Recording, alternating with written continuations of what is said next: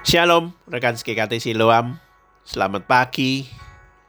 Biarlah pagi ini kita rasakan sukacita dari Tuhan. Sehat, siap beraktivitas.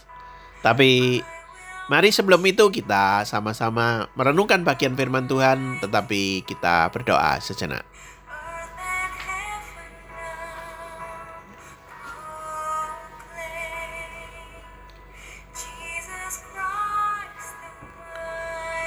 Kejadian empat puluh satu ayat enam belas ini pakai bahasa Indonesia sehari-hari.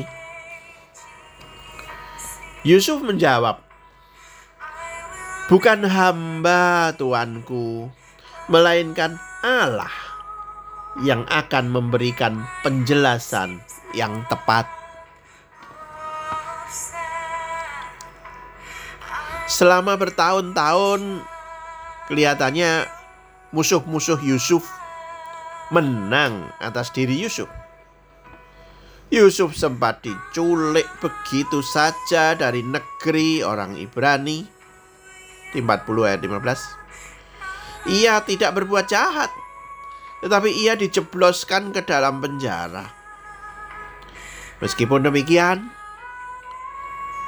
dalam setiap krisis yang terjadi di dalam hidup Yusuf, ia tetap yakin bahwa Tuhan menyertai dia. Ia tidak menuduh Tuhan tidak peduli atau Tuhan tidak adil dan sebagainya. Waktu Yusuf dipanggil Firaun untuk menafsirkan mimpinya,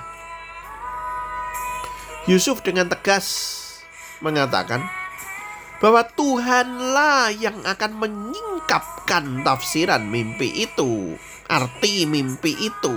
Bukan dia, bukan keahliannya dia, bukan kehebatan dia, tetapi Tuhanlah yang menyingkapkan. Saat Yusuf dibebaskan dari penjara, sudah ditentukan secara sempurna oleh Tuhan yang di dalam segala sesuatu bekerja menurut keputusan kehendaknya.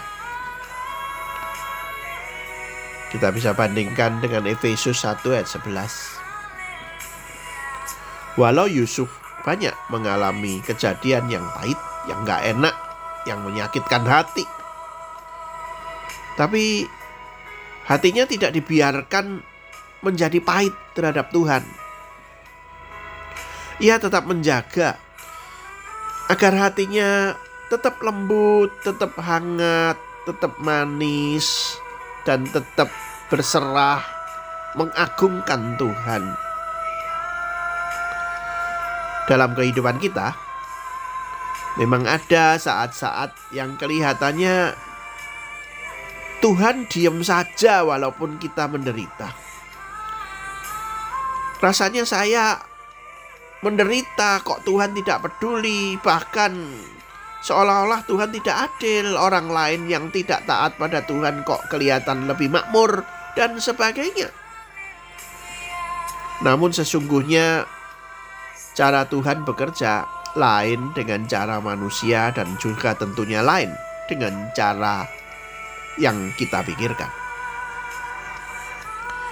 Tentu saja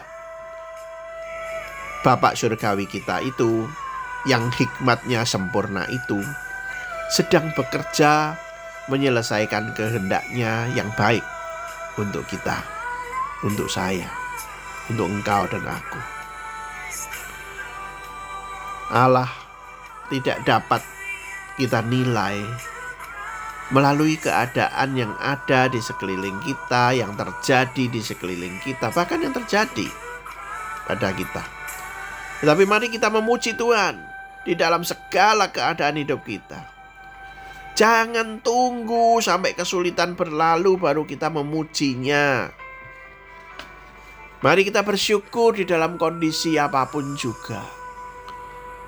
Mari kita bersyukur. Oh, alangkah dalamnya kekayaan, hikmat, dan pengetahuan Allah. Sungguh tak terselidiki keputusan-keputusannya, dan sungguh tak terselami jalan-jalannya. Roma sebelas ayat tiga puluh tiga yang disampaikan Paulus.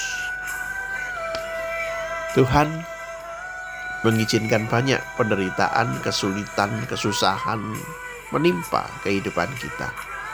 Karena melalui semuanya itu, kita dapat mengalami kuasa Tuhan bekerja dalam diri kita, membentuk kita menjadi seperti yang dikehendakinya. Yakinlah kita. Mari kita yakini itu. Percayalah kepada Tuhan.